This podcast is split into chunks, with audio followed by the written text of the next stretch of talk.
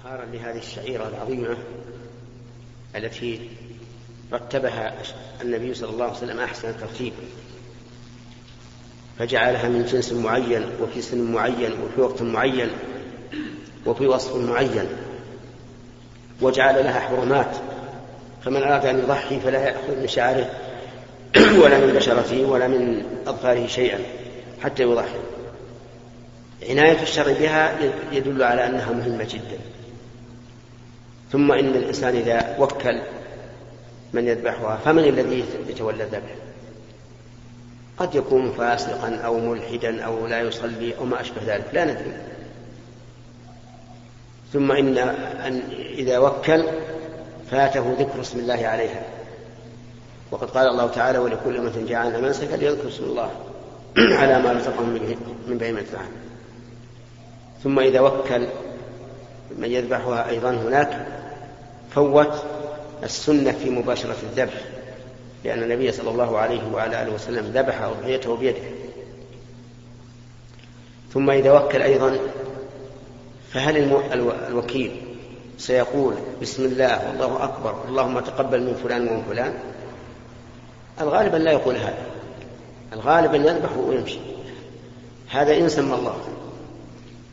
ثم إنه إذا وكل أن تذبح هناك فاته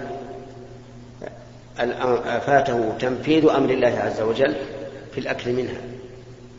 فإن الله قال كلوا منها وبدأ بالأكل وأطعموا البائس الفقير. ثم إنه إذا وكل على أضحية هناك فقد تموت هذه الشعيرة في بلاد الإسلام. لنفرض مثلا أن هؤلاء عشرة بيوت كلهم مكة بقي كل هذه المنطقة لم تقم فيها شعيرة الأضحية مع أنها أمر مهم. قرنه الله تعالى بالصلاة فقال فصل لربك وانحر. فصرف الأضحية إلى أماكن أخرى لا شك أنه خطأ مخالف للسنة. والإنسان إذا أراد أن ينفع إخوانه هناك فليضحي فليضحي هنا ويتصدق عليهم. بما شاء. لكن هنا ننبه إلى ما يفعله بعض الناس في الإسراف في الأضحية. تجد بيتا واحدا يقع فيه عشر ضحايا الرجل يضحي عنه وعن أهل بيته ثم يأتي الابن يقول بضحي عن نفسه أو عن جدي أو عن أمي الميتة وكذلك البنت وهكذا ربما يجتمع في البيت عشر ضحايا وهذا مخالف للسنة أيضا. لأن النبي صلى الله عليه وعلى آله وسلم وهو أكرم الخلق بلا شك وأحب آه نعم وأحب الخلق إلى إلى إلى فعل ما يقرب الله عز وجل. ومع ذلك لم يضحي عنه وعن أهل بيته إلا بواحدة مع أن أهل, أهل بيته تسع نساء. فلذلك نقول بدل ما بدل من أن كل واحد يضحي ضح يضحي يقيم البيت بواحدة عنه وعن أهل بيته وما عندهم من فضل المال يصرفونه لإخوانهم الفقراء في بلاد الله عز وجل في البوسنة والهرسك وفي أفريقيا وفي غيرها. نعم. بسم الله الرحمن الرحيم. فضيلة الشيخ هل ذبيحة اللي ما يصلي تؤكل؟ ذبيحة من لا يصلي لا تؤكل لأنه كافر ولا يؤكل من ذبائح الكفار إلا اليهود والنصارى. فإن ذبائحهم حلال. يقول الله تبارك وتعالى وطعام الذين أوتوا الكتاب حل لكم وطعامكم حل لهم. نعم.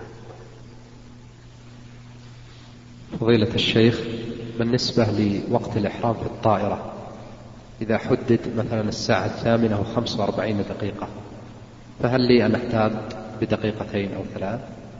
نعم.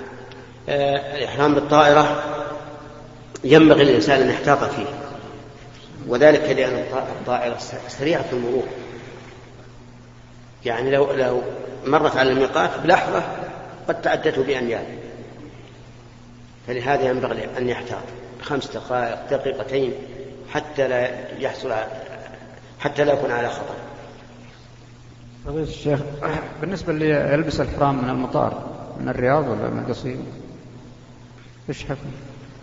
ما في مانع. لكن لا يعقد النية إلا إذا حال الميقات لكن يتروش ويلبس نعم يعني في الطائرة لا لابد يتروش في بيته. ويلبس الإحرام في بيته أو يلبس الإزار ويلبس الثياب هذه المعتادة فإذا استقل الطائرة خلع ثيابه المعتادة ولبس الرداء لا في ناس يلبسون في المطار. ما في مانع بدون ثياب. ما في مانع أبدا. يعني بدون ثياب. إي نعم لا, لا بأس. نعم. الشيخ من من لم يصل إلى مزدلفة إلا بعد طلوع الشمس بسبب الزحام. فما الحكم في ذلك؟ هذه قال بعض علمائنا إنه لا شيء, عليه. لأنه قد اتقى الله ما استطاع ولم يستطع الوصول إلى إلى مزدلفة فيسقط عنه الواجب. وقال بعض علمائنا إن عليه فدية لترك الواجب لكنه لا إثم عليه لأنه لم يستطع.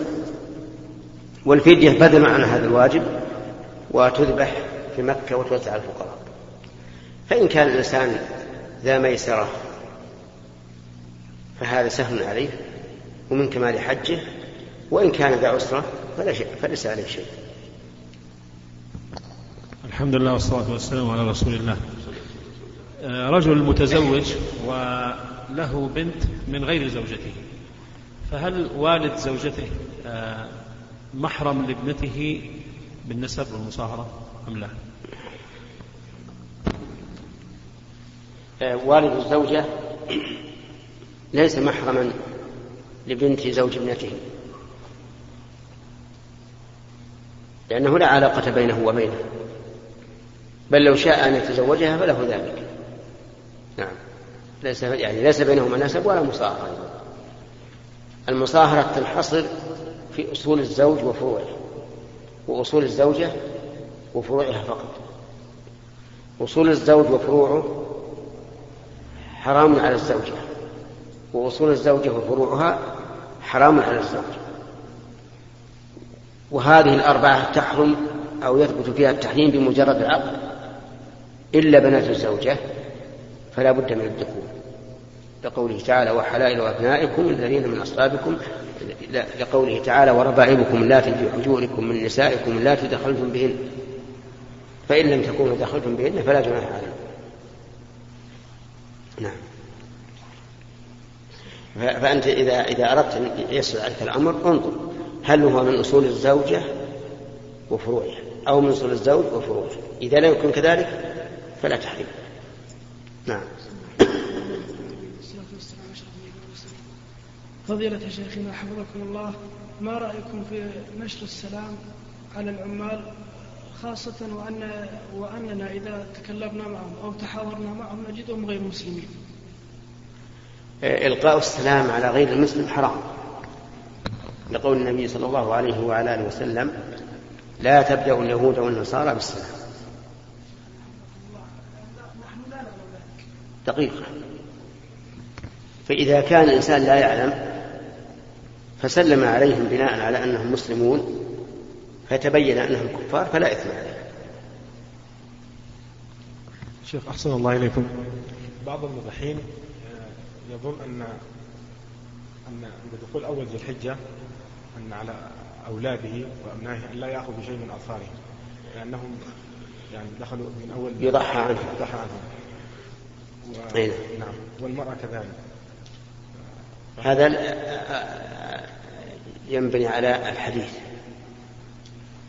والحديث قال فيه النبي صلى الله عليه وسلم وأراد أحدكم أن يضحي ولم يقل أو يضحى عنه. وعلى هذا فإذا ضحى الرجل بالأضحية عنه وعن أهل بيته فإنه لا حرج على أهل بيته إذا أخذوا من شعورهم وأفكارهم وأبشارهم. لأن النبي صلى الله عليه وعلى آله وسلم قال وأراد أحدكم أن يضحي.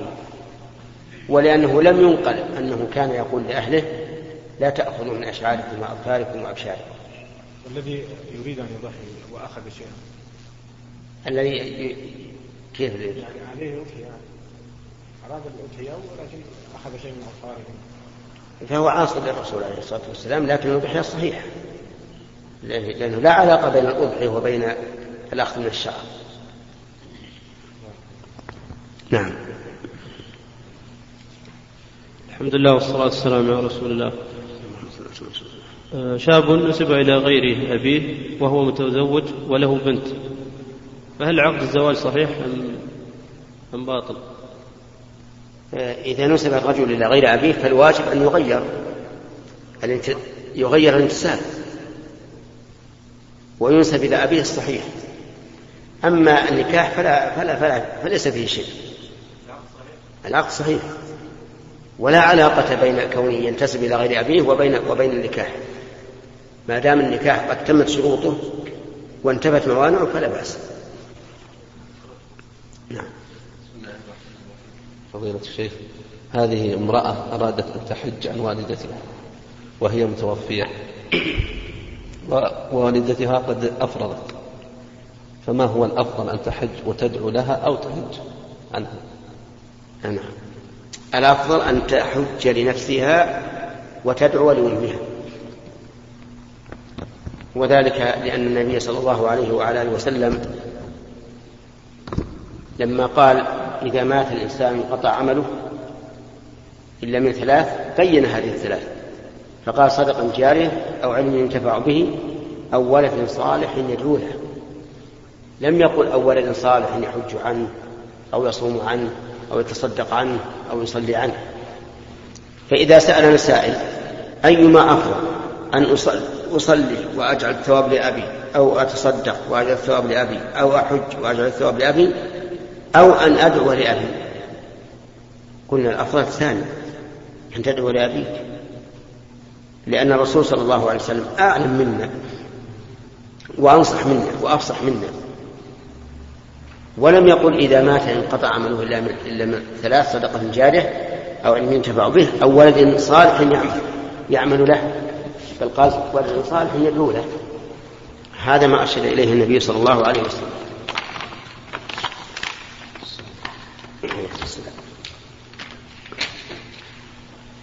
نعم. فضيلة الشيخ رجل عنده زوجتين. الأولى عنده والأخرى عند أهلها. هل يلزم أضحية أم أضحية؟ لماذا هي عند عند أهلها؟ زيارة أو تبقى هكذا. ما دام هي زيارة؟ فالأضحية في البيت الذي هو فيه. البيت الأم نعم. وتكفي عنها هي أيضا لأنها هي من أهله وإن كانت عند أهلها. فإذا قال هذا عني وعن أهل, أهل بيتي شملها وإن كانت عند أهلها. ما يصلحون الأخوان حتى ينتهوا. نعم. بسم الله الرحمن الرحيم فضيلة الشيخ في شخص أراد أن يحج عن عن؟ عن ميت. نعم. أو ميت وأخذ مبلغا من المال اتفقوا عليه. هل المال هذا؟ جاء مثلا 5000 أو 7000 أو 10000 لا لا بأس. يعني يجوز الإنسان ها؟ يعني اتفق مثلا مثلا كان عن شخص يبي مثلا مبلغا هذا. لا بأس. لا بأس أن تتفق مع شخص أن يحج عنك أو عن الميت بدراهم أما عن الميت فواضح لأن الميت لا يمكن أن يحج بنفسه. أما أنت فنقول الأفضل أن لا تفعل. بل أن تحج بنفسك إن كنت قادرا وإن لم تكن قادرا فأعطي أحدا يؤدي فريضة وهو عاجز فتساعده أنت بمالك في أداء الفريضة. ومساعدتك أنت بمالك في أداء الفريضة أفضل من كونك تحج تطوعا. أنا شيخ رجل محتاج يعني وما بحاجة حج يعني أجر شخص وما بحاجة مثلا تبوك أجرة إلا تعطينا هاي كذا ما في بأس. من المعلوم أن الإنسان مو بحاجة على الناس بدون شيء. نعم.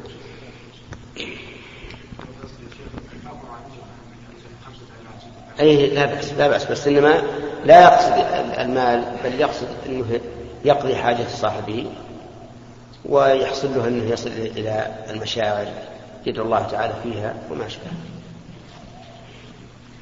بسم الله الرحمن الرحيم. هذا شخص عنده مبلغ عشرة آلاف ريال. وضع هذا المال في مكان من بيته. بعد ذلك نسي هذا المال لمدة عشر سنين. هل يزكي خلال العشر سنوات هذه أم لا يزكي؟ لا. لا يزكيها لأنه قد حيل بينه وبين ماله بالنسيان. لكن إذا ذكر وأخذ المال زكاه سنة واحدة فقط. هنا. فضيلة الشيخ بالنسبة للمتمتع والقارئ لهما هدي. هل هذه تعتبر أضحية ولا هي هي في فرق بين الهدي والأضحية؟ إيه نعم. هذا الهدي الذي يكون على المتمتع وعلى القارن يكفي عن الأضحية. لأنه يذبح يوم العيد فيكفي. كرجل دخل المسجد وصلى الراتبة فهذه تكفيه عن الراتبة وعن تحية المسجد.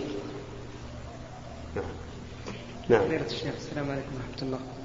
ما. حكم استخدام الطيب الذي فيه نسبة ولو قليلة من الكحول؟ استعمال استعمال الطيب الذي فيه نسبة قليلة من الكحول لا بأس به. ما دام ما دامت هذه النسبة قد اضمحلت وغلب عليها الطيب. وأما إذا كانت النسبة كثيرة لا تضمحل فإنه من المعلوم أن أن الخمر آه، أن الكحول مسكرة. وقد قال النبي صلى الله عليه وآله وسلم كل مسكر خمر. وكل مسكر حرام. نعم.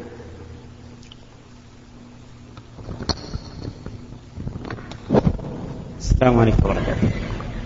فضيلة الشيخ بعض رجل له أبناء مع عائلته وله أبناء آخرين في مدينة أخرى آه، ليسوا متزوجين. في المدة معلوم آه، لا ليست معلومة سنة أو سنتان فهل عليهم أضحية؟ على من؟ على الأبناء الذين لوحدهم. إذا ضحوا فهو خير. نعم. وإن تركوا الأضحية فلا شيء عليه. لا تلزمهم لا تلزمهم أصلا الأضحية ما تلزم أحد أبدا. نعم. الأضحية ما هي بواجب السنة أصلاً يعني- مؤكدة من الأصل. نعم. إيه. نعم. السلام عليكم ورحمة الله وبركاته. أحسن الله إليكم شيخ. ما رأي فضيلتكم؟ في شخص قادم من مكان بعيد. ثم أتى إلى أخ له للزيارة. فقال هذا الأخ يعني أراد أن يكرمه وأن يذبح له ذبيحة فقال له هذا القادم الضيف نحن في وجه الله. ثم تأول هذا صاحب المنزل وذبح ذبيحة. ما رأي فضيلتكم ما معنى ما معنى قوله في وجه الله؟ إذا كان معناه أنه يتوسل بوجه الله إلى هذا الشخص فهذا حرام. لأنه لا يمكن أن يجعل الله عز وجل لل- للمخلوق. وإن كان قصده آه، في وجه الله يعني أعوذ بوجه الله منك أو أعوذ بوجه الله أن تذبح لي ذبيحة فهذا ليس حراما. لكن إذا قصد به معنى اليمين فإنه يكون يمينا. فإذا ذبح هذا الرجل له ذبيحة فعليه أن يكفر كفارة يطعم عشرة مساكين كما ذكر الله عز وجل. نعم. ها؟ كيف؟ الذي يكفر. يكفر الحال. رجل رجل أحرم ولم يصل الميقات في الطريق إلى إيش؟ رجل أحرم نعم. من بلد. نعم. في الطريق إلى الميقات. ثم حصل صيد وقتله لم يعد النية إلا في الميقات. بس لبس بلبس الإحرام. أي نعم.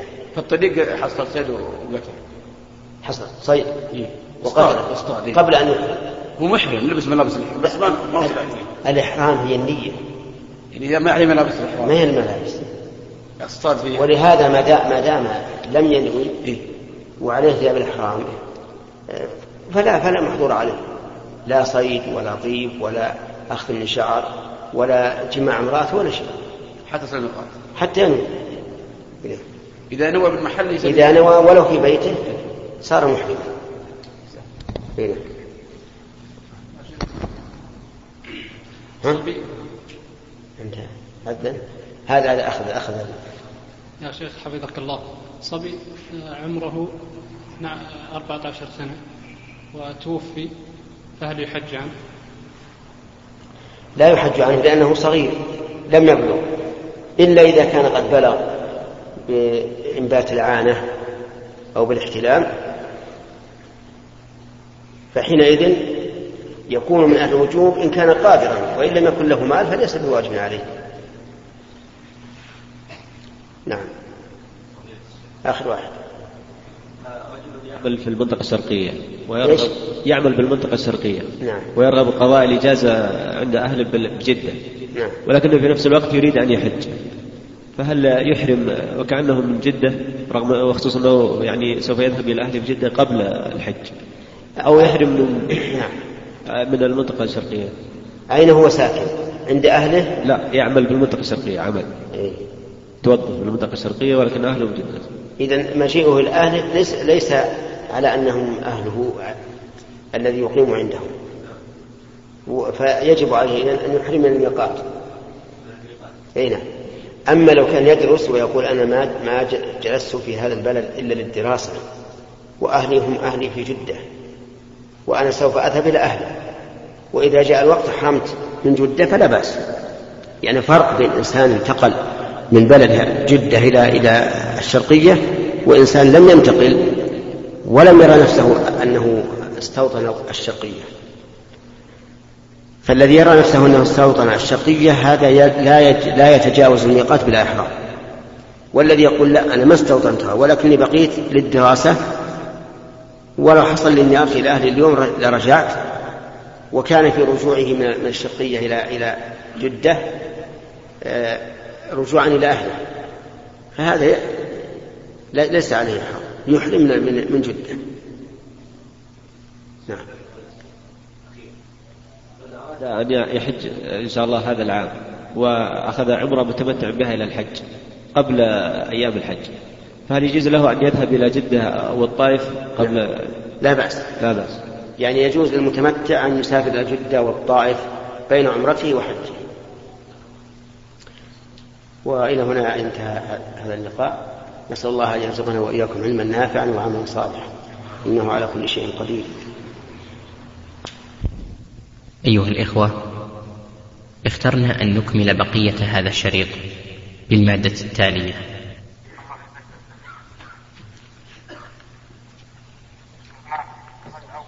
نعم.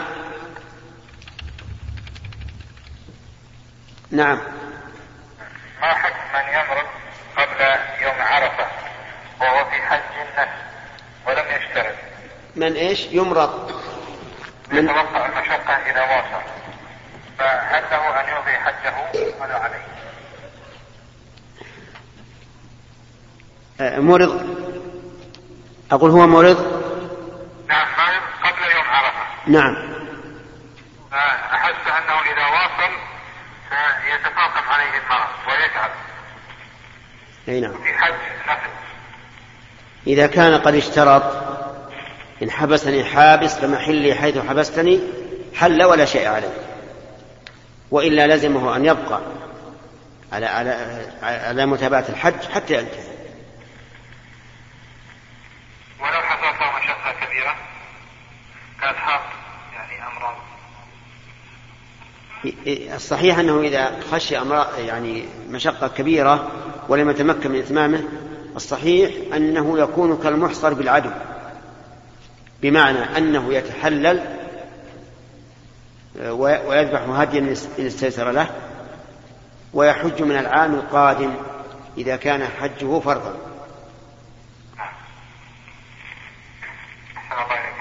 نعم شيخنا شخص يجمع حدث بلد ويدفعها لمن بها فهل يجوز له أن يأخذ الزائد من المال عن حاجة الحاج هذا ما يفعل. هذا الشخص لم يحج ليحج معهم وإن لم يجوز ذلك فهل يجوز بعد الاستئذان وإن من يكون الاستئذان نعم. الدافع أو المدفوع له آه، إذا استأذن الدافع وقال أنا لست بحاج وسأقيم غيري يحج عنك وآذن فلا بأس.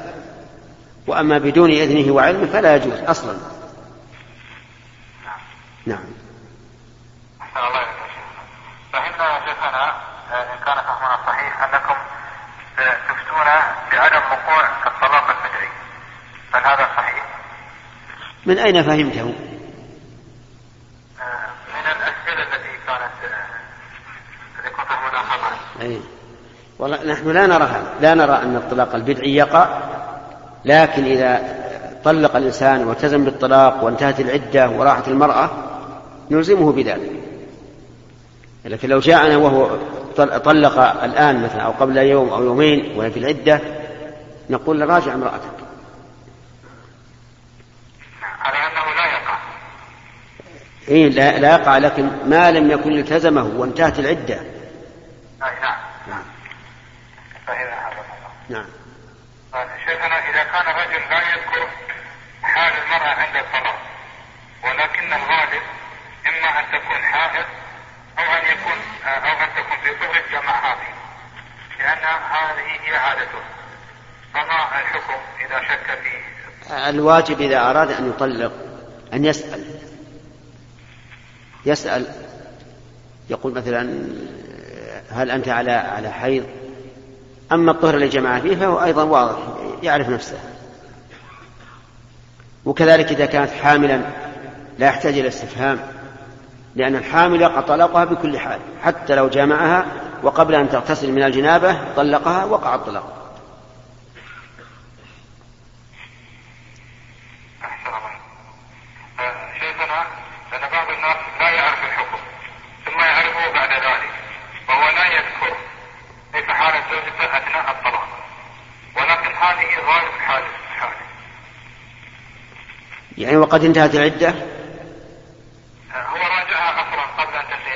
أي طيب. هذا ربما نقول ما دام راجعها فقد التزم أن الطلاق واقع. وما دام هو رأي جمهور العلماء نمضيه وقد يقال إننا ما دمنا نرى أنه ليس ليس بواقع فنقول هذه الرجعة مبنية على طلاق غير صحيح فلا فلا نعتبره رجعة. ونقول إن- رجعته إياها بمعنى إرجاعها إلى عصمته دون اعتبار الطلاق. كما قال الرسول عليه الصلاة والسلام لعمر مره أي مر عبد الله بن عمر أن يراجعها.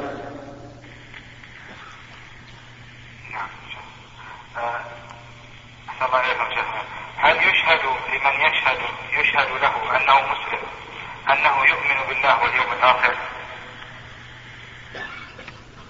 ولا بد لكل مسلم أن يؤمن بالله واليوم الآخر. أي نعم. وإلا لا يكون مسلما ولا يشهد له بذلك أبد لو لو قال إنه مسلم ولكنه قال إنه لا يؤمن بالله ولا باليوم الآخر أين الإسلام؟ أي نعم. شيخنا ما رأي فضيلتكم في تعليق الملصقات المدرسية بغرض التعليم للأطفال والتي فيها صور لذوات الأرواح؟ وهل يفرق الحكم إن كانت الصور فوتوغرافية أو رسمة باليد؟ أرى أنها لا تعلق ويمكن أن تعرض على الماصة بالنسبة للأطفال. يمكن ماذا حفظكم الله. ت- تعرض على الماصة. المدرس يضعها على الماصة ويقول للطلاب انظروها أو يعرضها عرضا مؤقتا بأن تكون معلقة بسلك. ثم إذا انتهى الدرس طواها و... وأودعها. نعم. هناك يقول بعض المدرسون أنهم يحتاجون لبعض اللوحات كمثلا الوضوء أو غيره أن يكون معلق لفترة من الزمن حتى يتعود عليه على رؤيته الأطفال. أبدا بس وقت الدرس لا بأس. لا بأس؟ إيه وقت الدرس فقط. وإذا كان أكثر يعني مدة والله ما أردت تعليق أنا أصل تعليق الصور ما ما هو محمود. أيها الإخوة في ختام هذه المادة نسأل الله أن نلقى